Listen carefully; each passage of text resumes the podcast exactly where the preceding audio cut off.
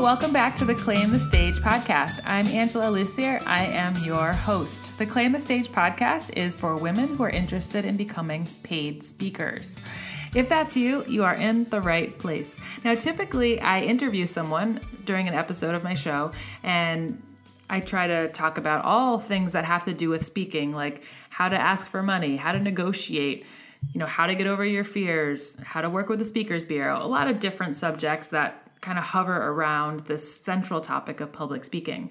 But today, I'm not going to interview anyone. I want to talk to you about a, a, gigantic experience I had in my life this year and what it meant to me, what I learned from it, and how it might be useful to you too. And I also want to give you a challenge at the end of this episode to push you to try something you think you can't do because this experience I'm going to share with you was something that if some if someone said six months ago, "Hey, what do you want to go do this thing?" I would have said, "No, I'm not that kind of person. I'm not someone who does that." And if you've ever said no to something because you think you're quote not that kind of person, I want to challenge you to think twice about that. Is it true that you're not that kind of person, or is it that you've never done that before, and you could become that person if you tried? What I learned from this experience is that I am that kind of person. but I would not have known that if I didn't say yes. So, without further ado, let's get into my experience hiking a 75 mile trail. In May of this year, my friend, who has hiked the entire Appalachian Trail, asked me if I wanted to take a three day hiking trip to the White Mountains in New Hampshire. She and a friend of mine and me were planning to take this trip at the end of June. And it was just, it was a simple trip. It was, I think it was like 17 miles total over the course of three days. That's not a ton of hiking. If you've ever hiked in the White Mountains, you probably know that hiking the mountain is like hiking a staircase for five straight miles. And it is relentless. That was the hardest hike I'd ever taken up to that point. I'm not much of a hiker to begin with. I love going for walks, I love yoga, I love bike rides, and I'm not talking like long distance bike rides. I like to like ride my bike 4 or 5 miles and then come home. um, I like to lift weights. I'm not really into intense sports. I've never really pushed myself physically before. So the idea of, of hiking 17 miles over three days felt doable, but it also felt like a stretch to me. Like, I don't know if I can do this. I'm with these people who are more experienced than me. What if I fall behind? What if I get hurt? How am I going to get out? You know, I felt like I didn't have the structure and the experience and the background to just be out in the woods for three days. But I trusted my friend who has done that for months on end. And I felt like no matter what happens, I'm going to be okay because I'm with her. So the day comes in June. We had planned a month out. We figured out our food. We put together these food lists of everything we were going to eat so we could carry everything on our backs she my friend Danielle made a whole packing list for us of what we needed to put in our packs like long pants, hats, mittens. Even though it was June, the mountains are the weather changes quickly and it can be cold and rainy and windy and then the next minute it can be sunny so you have to be prepared for anything. She told us to bring flip-flops for camp. She told us to bring toilet paper for the woods and so we had this whole list of things we had to pack. We get up to the White Mountains we're hiking up this you know boulder staircase for hours and hours. And i'm feeling like wow i'm so tired right now. This is so scary. If it's so dangerous. I don't know what i'm doing. What did i get myself into? This is crazy. And we get to the top and it felt like the most amazing feeling in the world. Like i'm looking around going all right like I feel like I could do anything right now. Like if someone needs a heart transplant, just ask me because I am ready.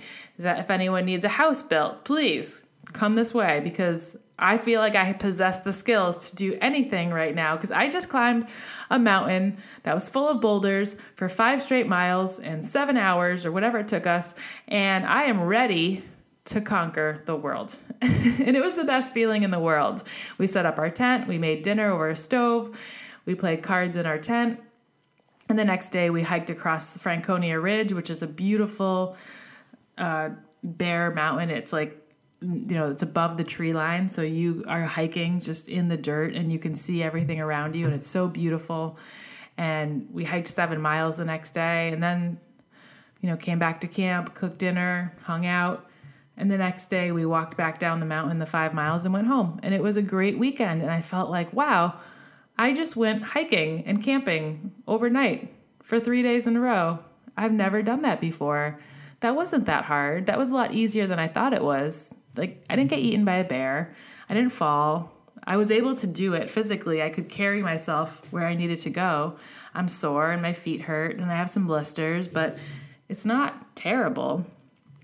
So I got back from that weekend and, you know, ate a giant cheeseburger and slept on the couch for a day and felt really good about myself. I felt really confident and prepared and just like I was in a new mindset. Like, wow, maybe I'm not pushing myself enough in my life every day because I hit that point so many times on the hike of feeling like, oh my God, I'm so tired, I can't keep going. But then I would get up and just keep going. And then it would happen like an hour later, and I'd go, oh my God, I can't keep going.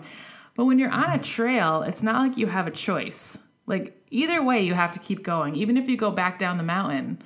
So, in these moments in your life or in my life when I'm tired at the end of the day and I don't want to do any more work and I go, okay, time to pack up my laptop and go home, maybe those are moments when I could say, maybe I could do another half hour. Am I really pushing myself? Or am I just sort of giving in to every single feeling I have during the day that's not pointing in the direction of productivity or continuing to work on what I'm working on? So that hike really started to get me thinking about my own limitations and beliefs about who I am and how I should be treating myself in those moments when things get hard. And I'm definitely someone who likes to push myself and challenge myself and, and do things I've never done before. But I kind of feel like I might have gotten too comfortable with quitting early and just like when things got too hard, just kind of throwing in the towel and saying, okay, I'm going to, you know, go to sleep or I'm going to try something else. This isn't working. And that hike really reminded me that just because it's painful or you're tired or it's difficult, maybe it's not really time to throw in the towel. After that hike in June, I did more hiking, just a lot of day trips. I went to uh, Grayson Highlands on the Appalachian Trail in Virginia, which was a really easy 10 mile day, just kind of walking around meadows and really short mountains. I did a Mount Greylock on the Appalachian Trail in Massachusetts, which is a, I think it's a 5,000 foot mountain, and just some other one day trips. And my friend who who's the experienced hiker who I hiked the White Mountains with, said, Why don't we do a seven day hiking trip? Do you think you can do it?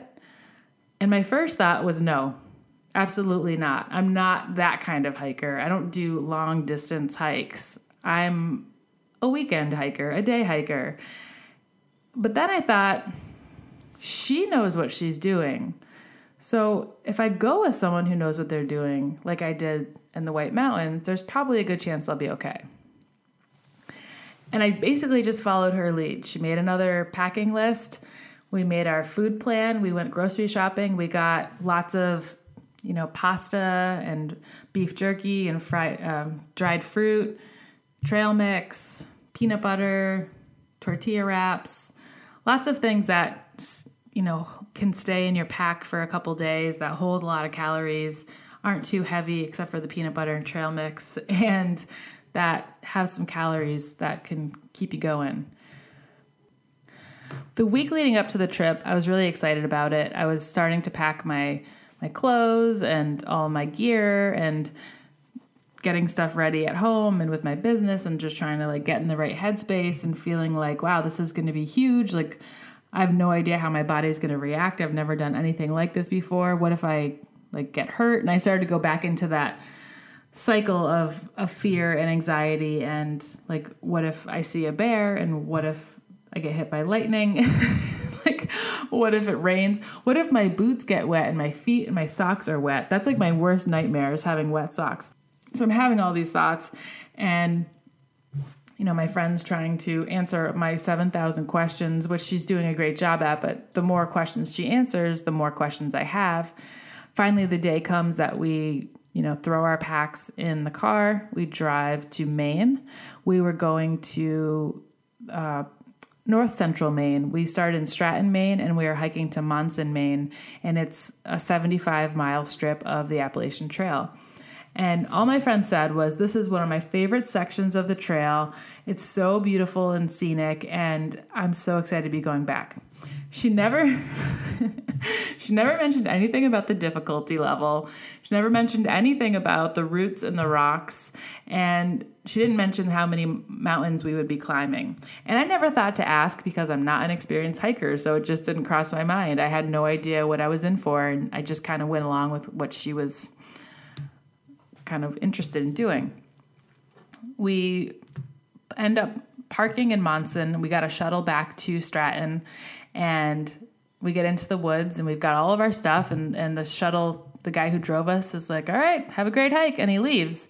And we're just standing there in the woods. And I realized in that moment, we're standing in the woods, 75 miles away from our car, with no one around, and all we have to do for the next seven days is walk. And I started to get really nervous. I started thinking, what if I can't do it? What if I get tired? What if I'm too sore? What if, you know, all the what ifs. And my friend said, let's just start walking. Let's just see how it goes. I thought, all right, I mean, we have nothing else to do. and our first day, we were planning to walk five miles up a mountain and camp at the top. And I didn't realize it at the time, but it was a 4,000 foot elevation mountain.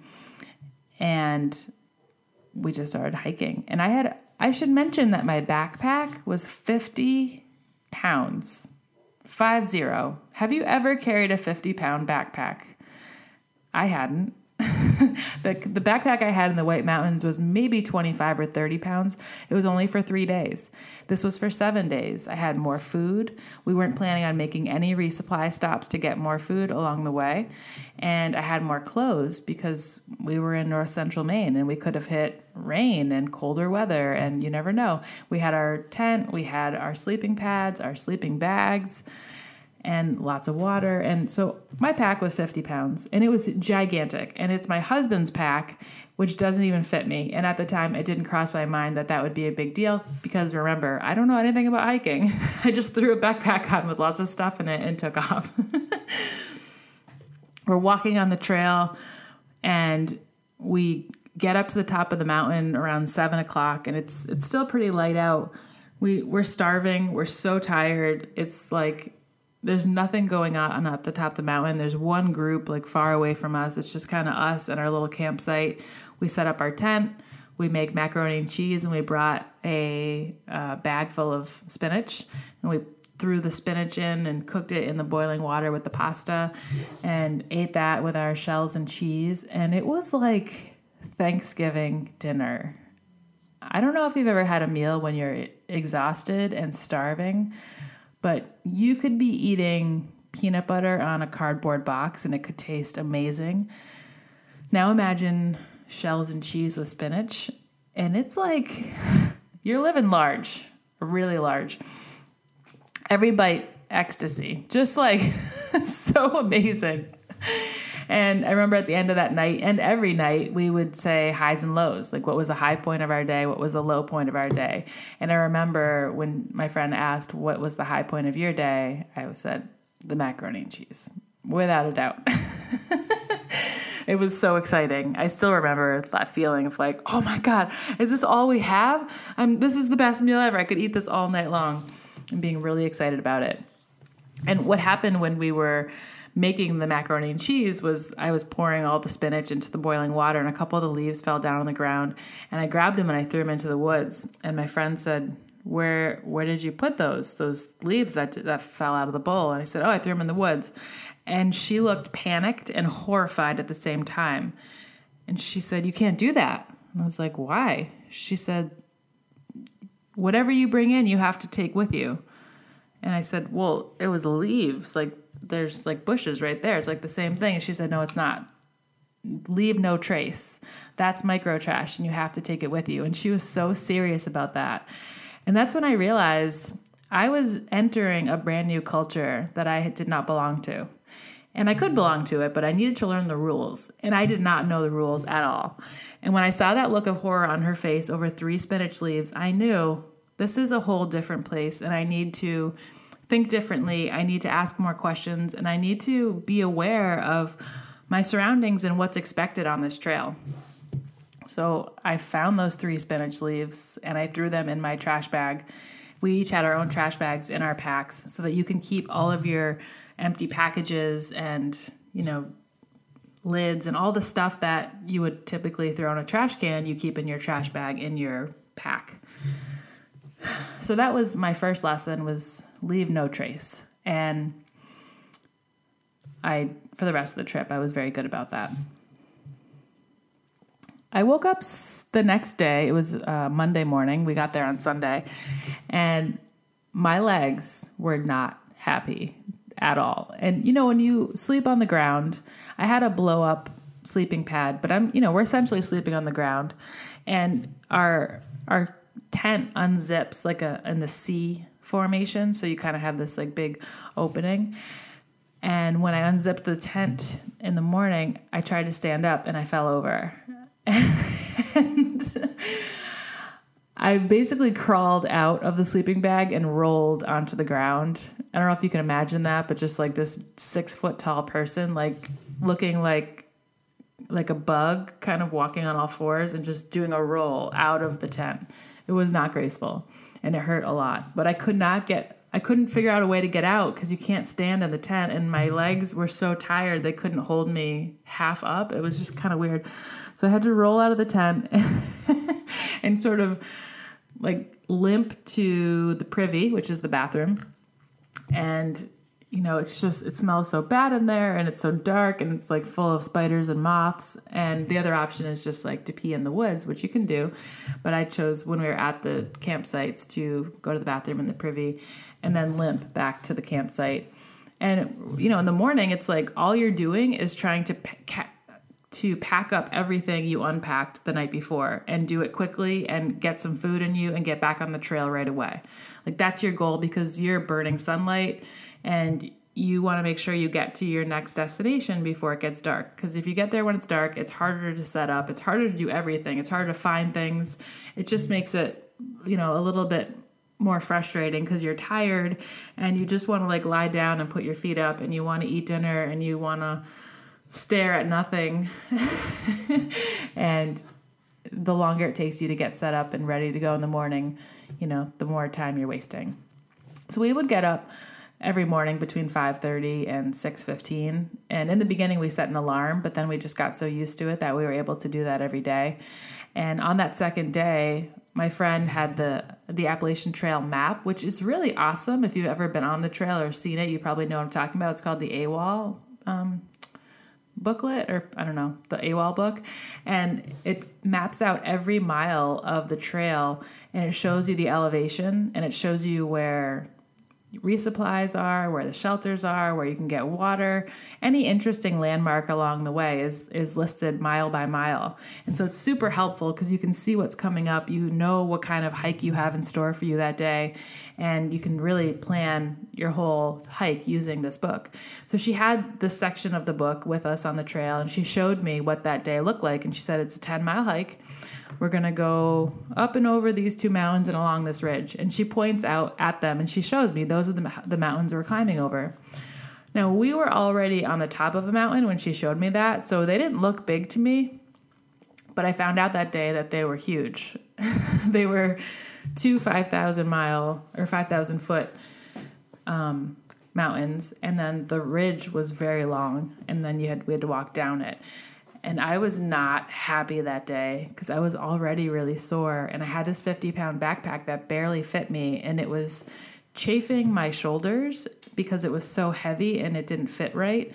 And the hip strap, where you're supposed to put the bulk of the weight, didn't fit me right either. So that was another huge problem because it was like tweaking everything in my back and my shoulders and my neck. And it was just like so, every step was painful. And it was only the second day. And I remember at one point toward the afternoon, maybe after like seven miles, getting so angry And we were walking along the edge of this mountain, and I thought, I'm gonna throw my backpack down the side of this mountain right now.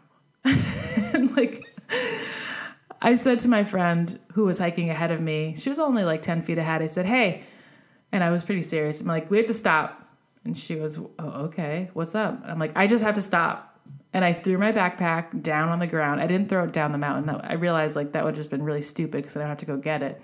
I just threw it down on the on the ground next to me, and there was this huge rock ahead of me, which is like why I stopped because I could not get myself up this the face of this rock because everything was so tired and sore. And I just sat down with my back to her, with my back up against this cool rock, finally just like feeling some relief because my back was so hot from this big backpack and the cool rock was was cooling it off and to not have all this extra weight on my back felt really good and to not be moving for one second in the day felt really like it just felt like I was taking care of myself and I was listening to my body and that felt really good. And I was like really mad at my friend because she when she showed me the map I I felt like she led me to believe that it was a really simple hike that day. And she was kind of like yeah no big deal. Just go up over these mountains and down this ridge got it? And I'm not sure if she was doing that because she didn't want to set the bar too high or make me scared or if she was doing that because in her mind it's really not a big deal. But I was so mad at her at that moment because I felt set up. Like, how could she lead me to believe this is an easy hike today? Because it's not. It's a really hard hike, especially with this backpack on. And like, can I even trust her? And do I even know her? And who is this person? and I started like having all these feelings of regret for coming out in the woods with this person who I thought was my friend, but who obviously isn't my friend because would a friend ever do that to me? And I got like so all up in my head about it, like I can't trust anybody, and I'm so pissed that I'm here, and why did I do this to myself? and then I just see this hand come over my shoulder, and it's she's holding my friend is holding a handful of trail mix and she like puts it right near my face and she goes, "Do you want some?" I was like, "Yeah." And she pours it into my hand, and this trail mix was amazing. It had peanuts, almonds, dried cherries, and little peanut butter cups. And when you're starving and you're like pissed at the world and you eat a tiny peanut butter cup with a dried cherry, your life becomes way better. And with every bite of the snacks, I started to feel better and happier and clearer and less mad at my friend. And my energy started to return. And I realized extreme hunger is what led me to that moment. I wasn't paying attention to the signs and recognizing that I don't normally do five to 10 hours of straight activity like that every day. So my body was craving calories to keep up with what I was burning. And I didn't know that because I'm not used to that kind of lifestyle. And so when I got to that moment where I wanted to throw my backpack over the mountain and, you know, punch my friend in the face, I realized it was because I was starving. and she knew that, and that's why she gave me the trail mix. After 10 or 15 minutes, I got up and I looked at her and I was like, all right, we can keep going. And we hiked the whole rest of the way that day silently because I think she knew, being an experienced hiker, that I was having a lot of feelings that day about this hike, about her, about myself, about pain. And she wanted to just let me be with those feelings and thoughts, which looking back, I really am thankful for. And it gave me that time to think about, like, what is this hike all about and why did I decide to come and do this and like what prompted me to want to pack a bag and put myself in the woods for 7 days cuz I've never done anything like this before. It just doesn't like why would I do this? And that answer didn't come right away, but I was really curious about what what was motivating me to begin with. It just seemed like a crazy thing I just set off and did one day. And I was really scared of the woods. I would hear, you know, a stick crack and I would think, oh Oh my God, is that a bear? Is that a moose? Is that a fox?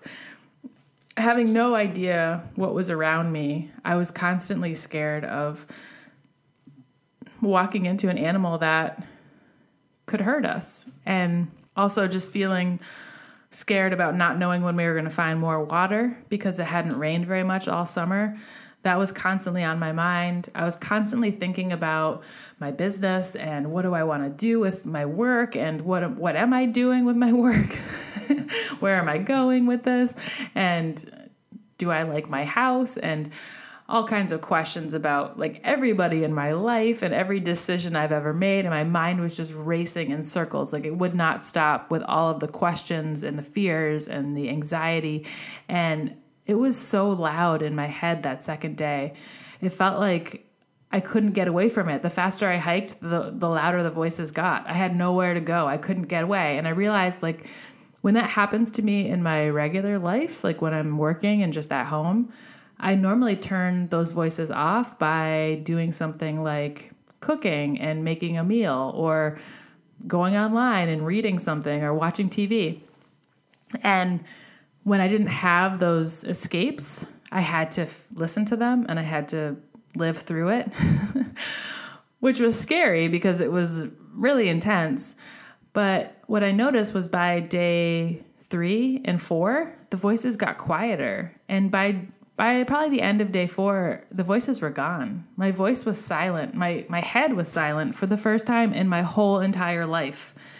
And I'm someone who has this like constant wheel going in my head of all these ideas and questions and worries and projections of the futures and just like it's nonstop. I'm sure many of you listening can relate to this.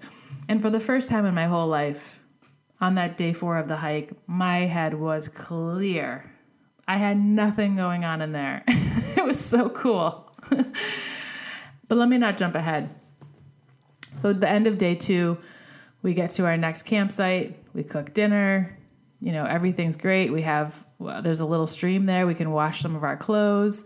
We can kind of swim around in there a little bit. Have you know have our meal and i think we got to camp at like six o'clock and by 7.30 we were in our tent and sleeping i mean like not only is there really nothing to do once it gets dark at your campsite but you're so tired that you don't want to do anything and we were so dirty that like we could kind of wash ourselves off in the stream and that was great but you know you're still dirty. You're just kind of like living in the woods. And that was a whole new thing for me too because i'm I, you know i take a shower all the time. I'm always washing my hair. I'm wearing clean clothes brushing my teeth. In the woods you're not doing any of those things. You're brushing your teeth but you're not washing your hair. You're not washing your clothes. You might get them wet but you're not getting you're not washing things so you're covered in, you know, layers of sweat, layers of dirt, layers of bug spray, sunscreen. You're just kind of living in it. And at first I was like grossed out by myself and I had these wet naps and I was wiping my legs and my arms and my back and my face and I felt like, okay, I kind of took a shower, like I'm kind of clean, but it's like you just you live in it because that's what you're doing it's just a different you're like an animal out there. You're just living in what you're living in.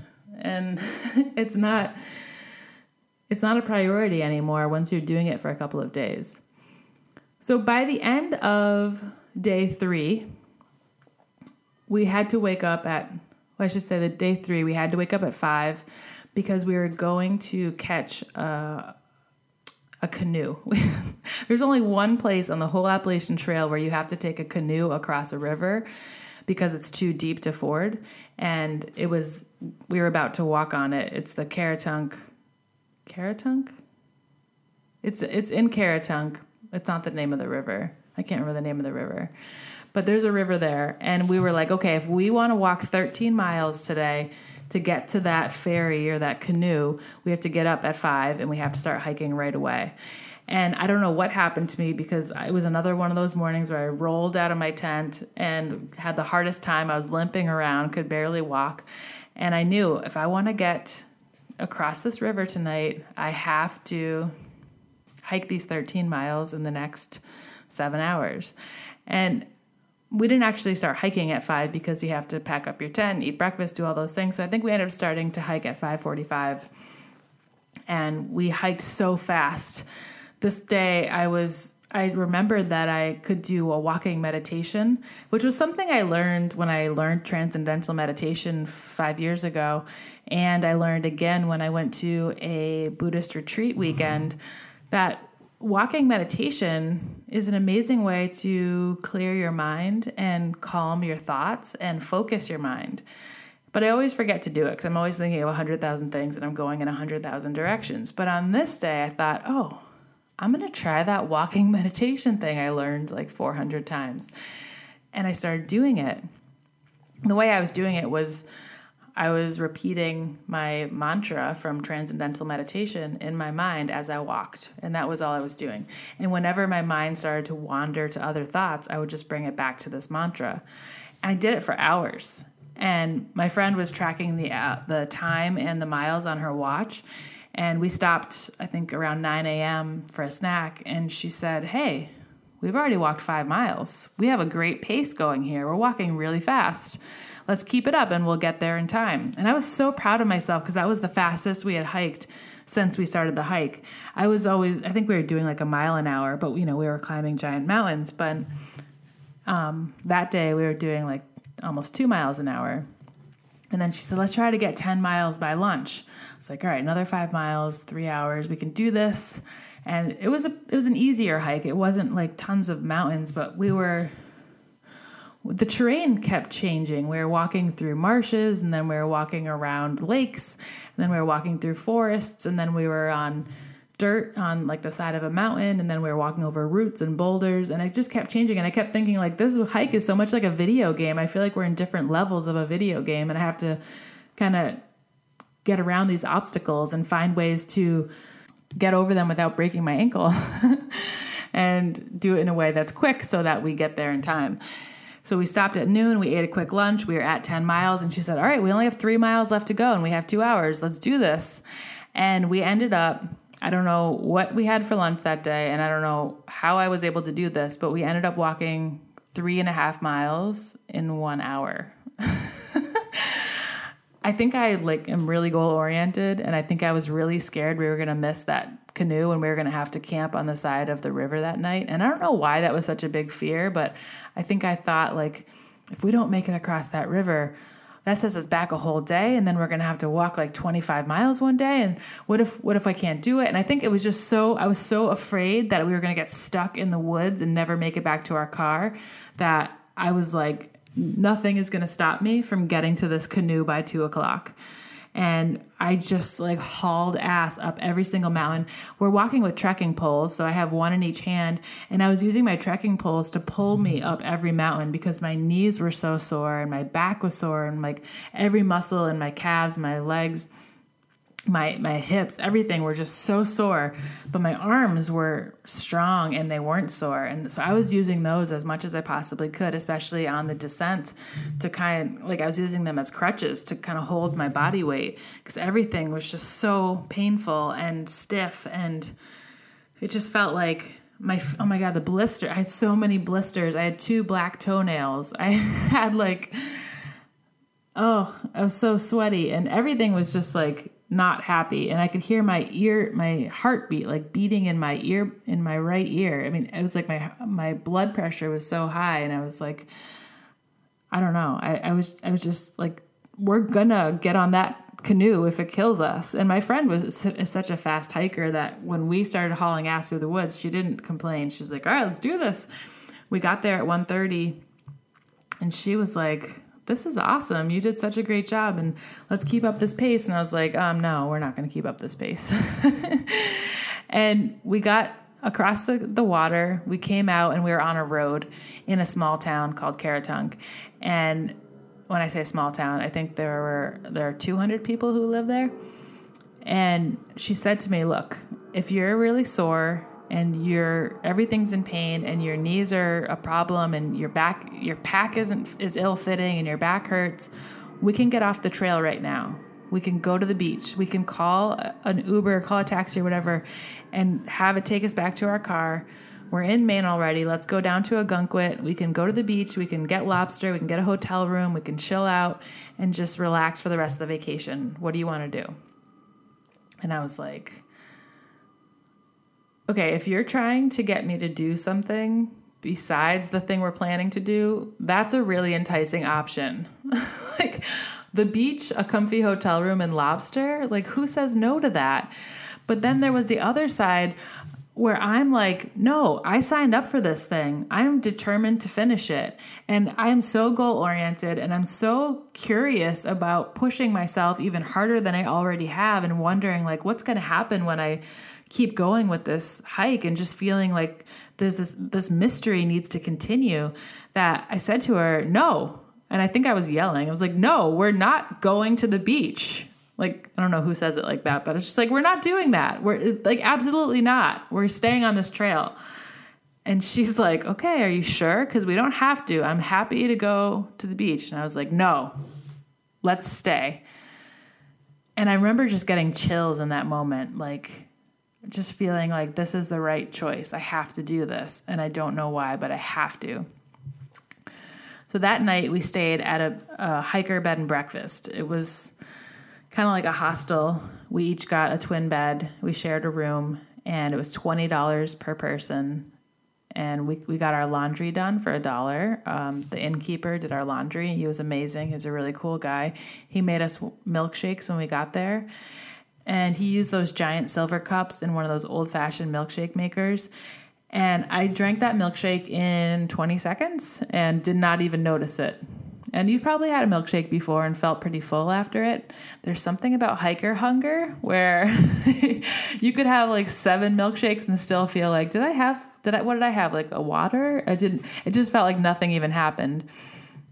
So we got back, we, we finished the milkshakes, went upstairs and just laid in the beds. And I was like, oh my God, it's so soft. I love this bed so much and it was a really small bed and i'm really tall so my legs are like hanging over the, the side of the bed frame i don't care i'm just like this is a bed it's not the ground and my body was so sore that it just was like ex like it was like sleeping on a teddy bear that was just hugging me in the best way.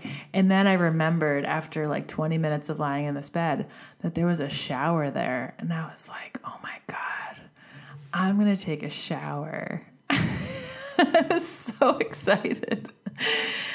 And my friend's like, Yeah, go for it. Do it up. And I got into the bathroom and I saw the shower and was like, Oh my gosh. I got in the shower and I was so dirty. Like the water coming off of me was just brown. And there was a face cloth in there and I was using that to like wipe every you know inch of my body and the, the face cloth was brown and I just felt like, oh, wow, like being clean is so exciting. I never thought I would be clean again. and I changed into clean clothes that the guy had washed for us. And I was like, wow, I feel like I could go to a wedding right now. and I was wearing like my flip flops and like hiking shorts and tank top. but I was ready for the wedding. And the innkeeper drove us and, and another group to this restaurant down the street. And I ate a fish sandwich and french fries, and it was so delicious. And I was only in the woods for three days at this point, but you would have thought I was in the woods for three years the way I was acting. Like everything was so brand new and exciting and like perfect. And I had a beer, and that was incredible. and we came home at 8:30 and we just like passed out.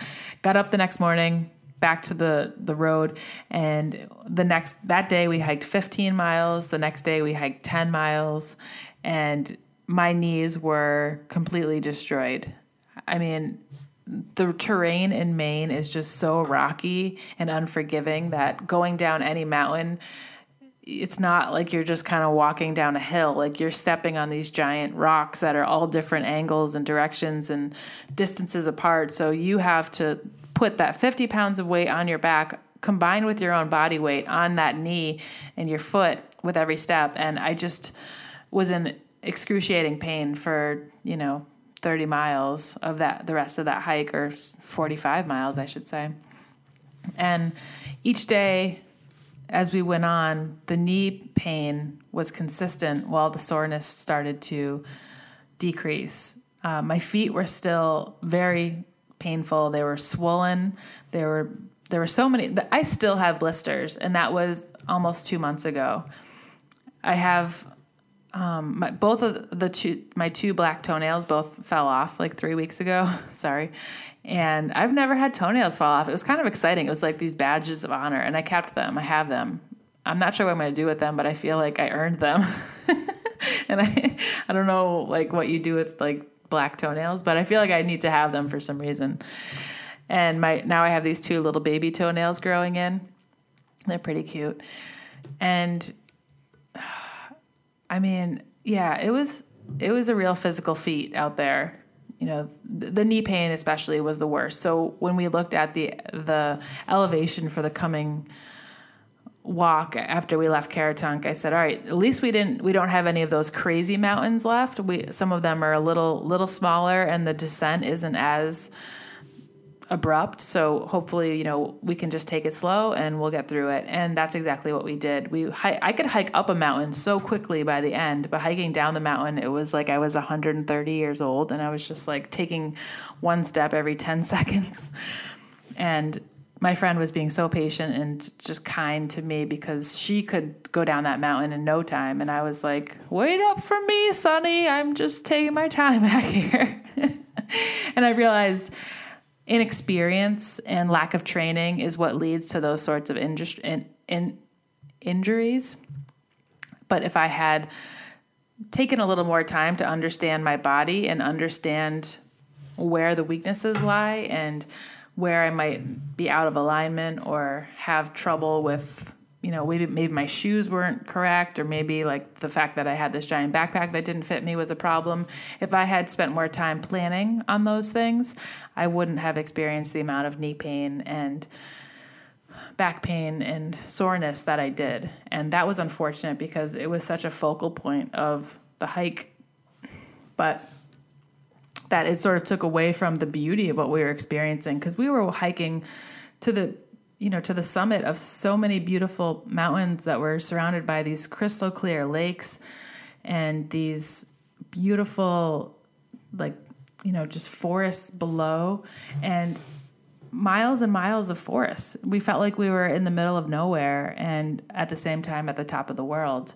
And I felt powerful and I felt like I'm pushing through so much pain every single second. And I'm surprising myself every day that I can keep doing this, even though I know in the past, like at basketball tryouts in high school, the day after, I was so sore and I was like, I can't go to school. I'm too sore to walk. And I think back at that, I'm like, how, what a baby. like, if you're able to push through that soreness, you find out that like you, you start to feel better. But if you don't even try, then you just believe that you're weak. And so I started to learn every single day that I'm much stronger than I think, both physically and mentally, because so much of the game on the trail is mental. Believing that you can do something is what gets you to actually doing it. And we would get, to, you know, halfway up a mountain and I would look up and see the terrain ahead of me and think, oh my God, there's no way I can do this. It is so steep. I don't have rock climbing skills. This bag is going to pull me up, pull me backward off the mountain. I don't know how to, like, you know, scramble up this thing. And every time I would get to it, I would just do it. Like I knew how to do it. And I don't know why, I don't know how, I just did it. And I think there's something to be said for facing challenges and overcoming them and recognizing that, oh my God, I just did that thing I thought I couldn't do, and doing it like hundreds of times over and over again, and realizing, like, holy cow, I'm like actually kind of a badass. so, some things that started to happen later on in the hike were one was my change in the way I thought about the woods. When I first got there, I felt like I had no business being in the woods. I didn't know what was out there. I didn't know what could get me. I didn't know if if I was going to be eaten, if I was going to turn around and see a bear chasing me. I had no idea what to expect. And honestly, I felt so comforted by the the trail markers and the actual trail because I knew like no matter what if I stay on this trail I won't get lost but I still felt like I don't know what's out here. And I don't know if I get out of my tent in the middle of the night, what's going to happen to me. Like that was so scary. And it was always in the back of my mind. But by the end of the hike, the last couple of days, I felt like I live in the woods now. Like this is my home. And when I hear water, I know to go toward it because I'm that's what I'm going to drink to stay alive. And I know that when I'm at the top of a mountain, that means I'm going to challenge myself in a whole new way to get to the bottom. And, you know, I know that when the sun starts to come up, that's when I wake up and that's when I start my day. And you just start to acclimate to your environment and your surroundings and realize, like, I'm part of this now. This is my world. And at the end, I was like, I hope a bear comes up to me because I would love to meet a bear. and like, I want to shake its hand. and I, we kept seeing moose droppings, and I kept thinking, like, oh my God, how cool would it be to see a moose?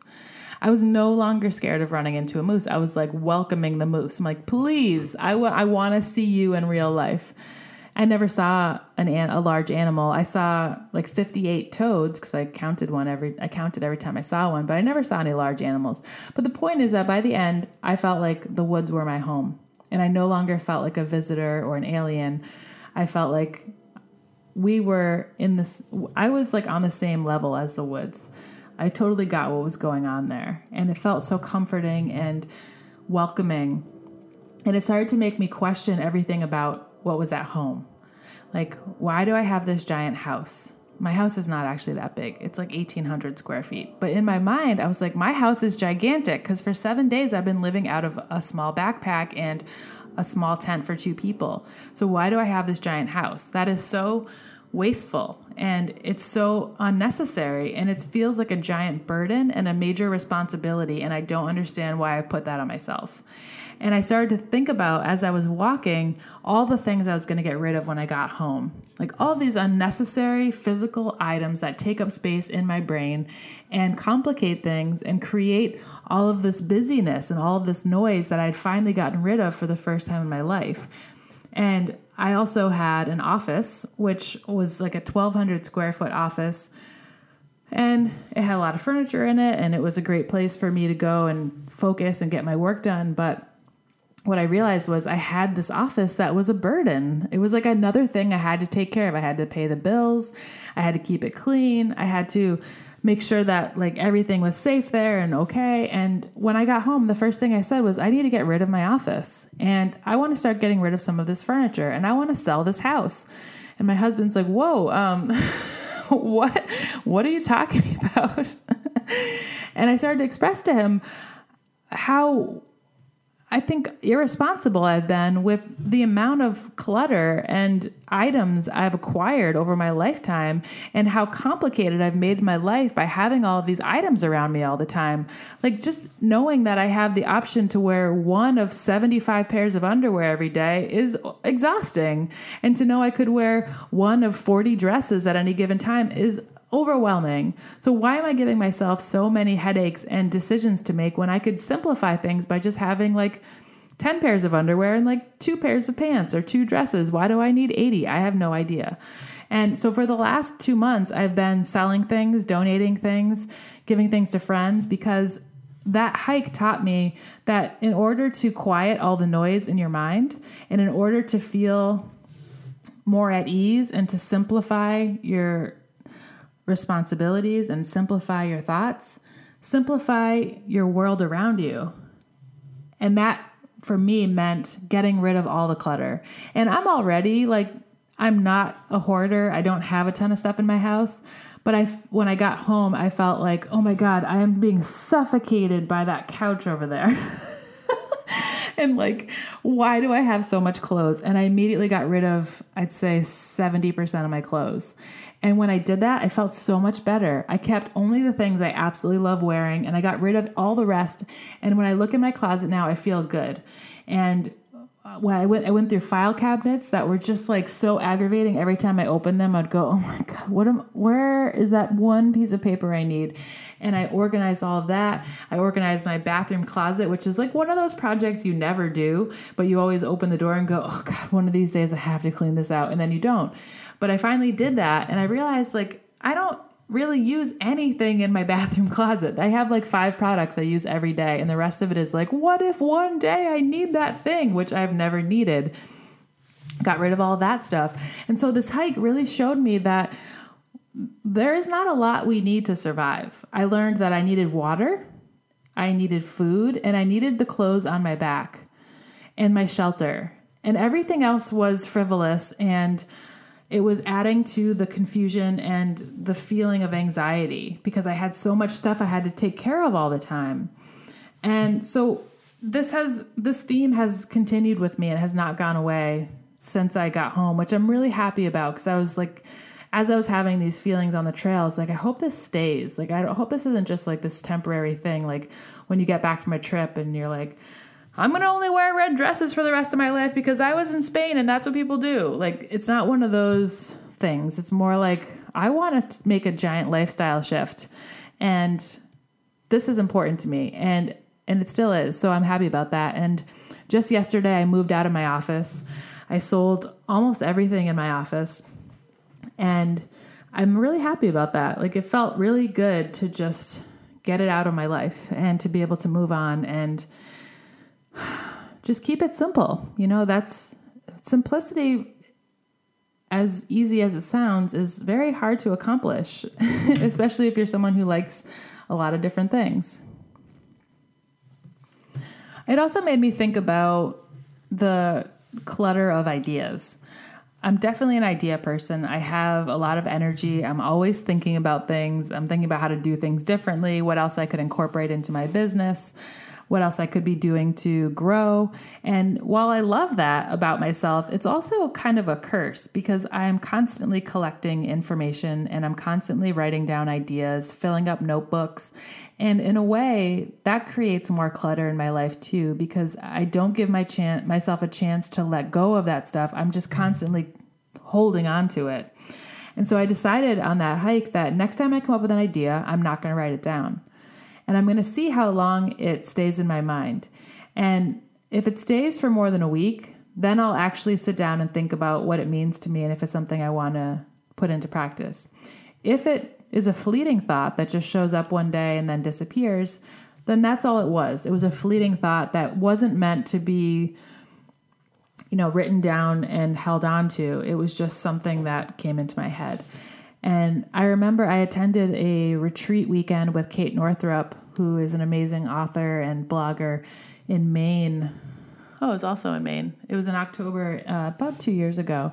And one of the things she said in that retreat that has stuck with me is if you have an idea and you don't act on it, but it stays with you for weeks or months or years, those are the ideas to act on because those are the pieces of you that really need to be heard and need to be turned into something. So pay attention to those. And I have had a couple of those over the years and I thought, you know, maybe maybe I should do something about those ideas. So I tried to apply that same logic to my ideas as I was coming out of the woods. Instead of filling 25 notebooks with all kinds of ideas and information and thoughts and reflections. I'm just going to hold on to it in my head and let it see if it becomes anything. And if it doesn't, then it doesn't. And that has been going on now for two months. And I feel so free. Like it was almost like by writing down all of my ideas, it was like I was chained to them and I had to do something about them. And they felt really heavy to carry around all the time. But now that I have an idea and I just let it like float out, it feels light and easy. And it's just like, okay, it's just like it's gone, it's fine. So that that's really nice. And I've also thought a lot more about the power of focus and the power of just doing a couple things really well. Because when you're hiking, all you're doing is walking. and it's just walking in the woods and you're building muscle and you're eating and you're meeting other hikers and you're getting to know your hiking partner better and you're getting to know the woods better and all these things are happening but really all you're doing is walking. And it's simple. And when you can just focus on that one thing then you can focus on all the things going on around it. But when you mm-hmm. have 10 projects going on at once you miss all of those little side lessons that are going on with all of them because you're just trying to get it done. And i think that really helped me to realize that the three major things that I have going on in my life right now with my business are the only three things I can be doing right now. And if I were to add more, I would take away from the value and the impact and the significance of each of those three things because you just can't do all of those things well at the same time. So, focusing on my speaking school for women, this podcast, and my speaker sisterhood network uh, speaking clubs, that's enough Like that's perfect. And being content with that is a huge deal for me because I'm never content. I'm always like, I could be doing more. And what about this? And let's I want to join that group. And it just like it's it becomes a problem because there's just too much to take in and to actually be present for.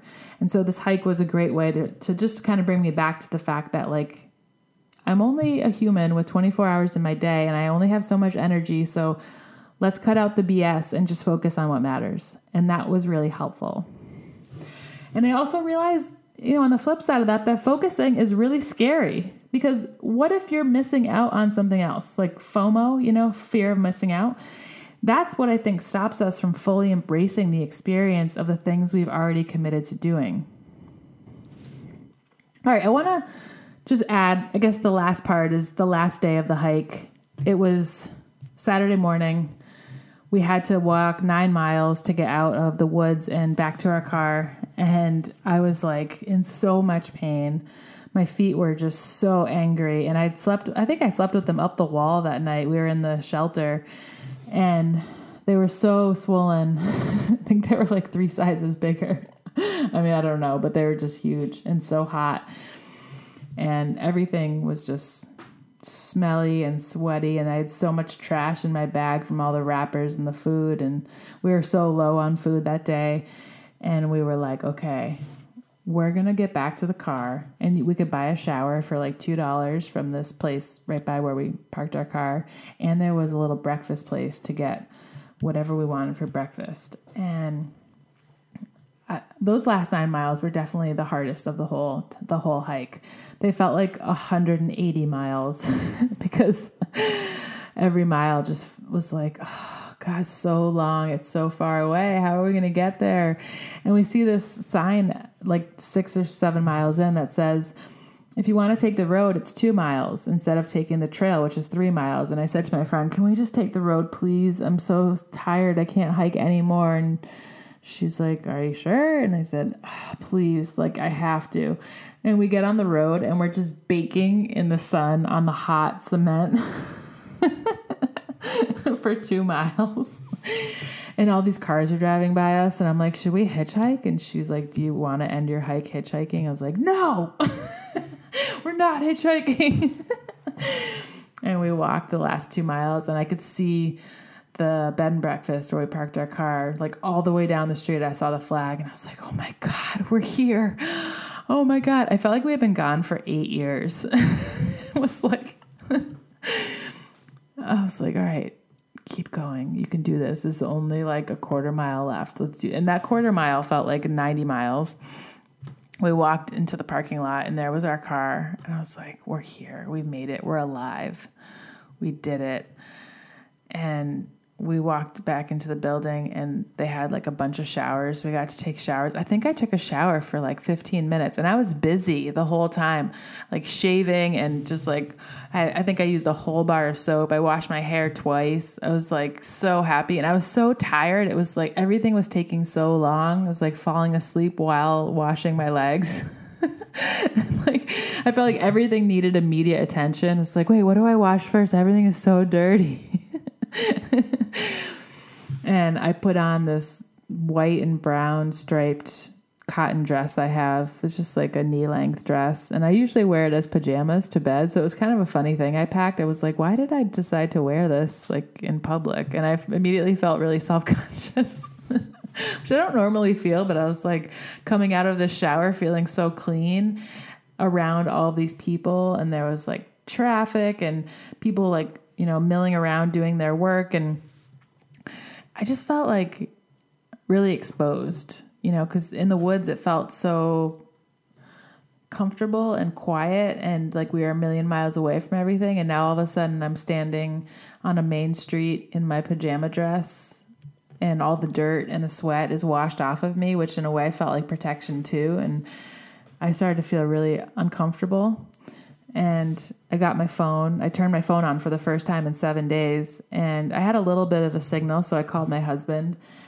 and he he's like, "Hello," and I was like, "Hey, I'm I'm done," and he was like, "How do you feel?" And I go, "I just hiked 75 miles," and I just started crying, and it was like so intense and I'm standing on the sidewalk and I didn't I didn't know what to do. I felt like an alien again. The way I felt when I entered the woods 7 days earlier was how I now felt standing on the sidewalk. And my husband's like, "Okay." you know, like you're okay. That's great. Good job. I'm so proud of you. What, what, do you want me to make for you when you get home? And I was like, I don't know. I don't know. I'm like, it's just so weird. I can't believe this. I don't know what I'm doing. and he's like, okay, well, just let me know when you're going to be back. And I was like, I gotta go. And like got off the phone and was like, where am I? Like, it just, the transition was really rough. And my friend comes out and meets me, and we go into this diner and we ordered breakfast and I got like three breakfasts. I had eggs and sausage and like homemade baked beans and like cornbread and I don't even know. It was just like plates everywhere and I ate all of it. and I had like five glasses of water. I was so thirsty and we didn't talk for the whole meal. I don't even remember if she was. I'm pretty sure she was there, but I don't remember because I was so focused on everything in front of me and just eating and finally getting like enough calories and nourishment and eating like really good food instead of just like packaged food and nuts and it was so it was so like exciting but also really scary and weird like when you end something that felt really important to you and now all of a sudden it's over and you don't know how to explain it. We got in the car and I was like just so sore when we got in the car and I was like, all right, now we're going to sit in the car for like a long time. and my feet were so sore and like blistered still. And my toenail, one toenail was really infected. So I had a, a band aid on that. And it was just, it was a weird drive home and we ended up going to the beach for a day because it was a saturday and we had a, one day left before we had to be back. And we did end up getting lobsters in a hotel room that saturday night and i just like laid down in that bed and had, we had a king size bed and it was so funny because we were used to sleeping in this tiny two person tent where we were basically sleeping like back to back. And now we're in a king size bed and there's like six feet between us. And i was like in this state of shock like how the world is so big and frivolous and like like why is everything so big? And you know like i said i'm excited that i'm still pondering those questions and how much stuff we actually need in our lives to be happy and safe and to survive. That weekend in particular was was very strange for me. And you know i've had a lot of changes in my thinking since then about like how I want to live my life and the the simplicity factor and the focus on just a few things at a time so you get the most out of them. And how to just be present and fight through the things that feel like they're too hard because chances are they're not too hard. You're just telling yourself a story about them being too hard because I bet you you're a lot stronger than you think. So I want to give you a challenge that I hope you will take me up on because I would love to feature your story in an upcoming episode of Claim the Stage. Your challenge is to do something you think you can't do. And I'm making this pretty vague because this might end up being something to do with public speaking, or it might be something totally different, like take a painting class. And you might be saying, like, why is that hard? But if you're someone who thinks you're not creative, taking a painting class is extremely hard to do because you think you're not someone who should be there. Or maybe go to dinner alone. If you're someone who has a hard time doing things by yourself, I want to challenge you to go eat dinner by yourself and see how it goes. Maybe read something you wrote at an open mic night. Get up on stage and read your poetry or read a journal entry. Maybe take a long hike, something like I did, something longer than you think you can do. Or ask someone you like on a date, or I don't know, have a difficult conversation with someone you've been avoiding. Your challenge is to do something you think you can't do and then see how you respond. I want you to notice what you're telling yourself leading up to it like what stories you're telling yourself, what beliefs you have about yourself, what fears come up, and write all that stuff down. And then I want you to notice what you're telling yourself while you're doing it. Because you're probably saying, like, oh my God, this isn't going well. I shouldn't be here. What am I thinking? This is the worst idea I've ever had. You're probably gonna have a lot of that. And then notice how you feel afterwards because you're probably gonna notice it went way better than you imagined. And then I want you to write me a letter about it and share your thoughts because I would love to read it on my podcast. And you can do this anonymously or you can sign your name, whatever you want. I'd love to hear what you learned after you did something you thought you could not do. Just like the story I just told you about my hike, I would love to hear something similar because these moments where we say, I'm going to do this, is when we learn the most about ourselves. And when we decide to stay safe and say, I'm not someone who does that, we miss the lesson and we miss important moments that could change our life forever. So I hope my story about my hike has inspired you to get outside of your everyday life, get outside of your everyday thinking, and do something different. I want you to do this by December 1st and send me your letter by December 1st because I'd like to read the letters in an episode that month. This hike has forever changed my life. And I know that it's the beginning of many, many, many more. And I would love to hike the whole Appalachian Trail next year. And it's been on my mind since the second I got home. so, um, if you do something of equal discomfort, I know that you will learn something as well. And it may even change your life to the same extent that it changed mine. You may find a new hobby, you may find a new business or career path, you may find a new spouse. I mean, there's just so many opportunities when you push yourself outside of what you think is possible. And I hope that in listening to this episode, you've heard some things that resonated with you that will inspire you to take those next steps to being the person you really want to be. And as always, my friends, stop waiting, start creating. See you next time.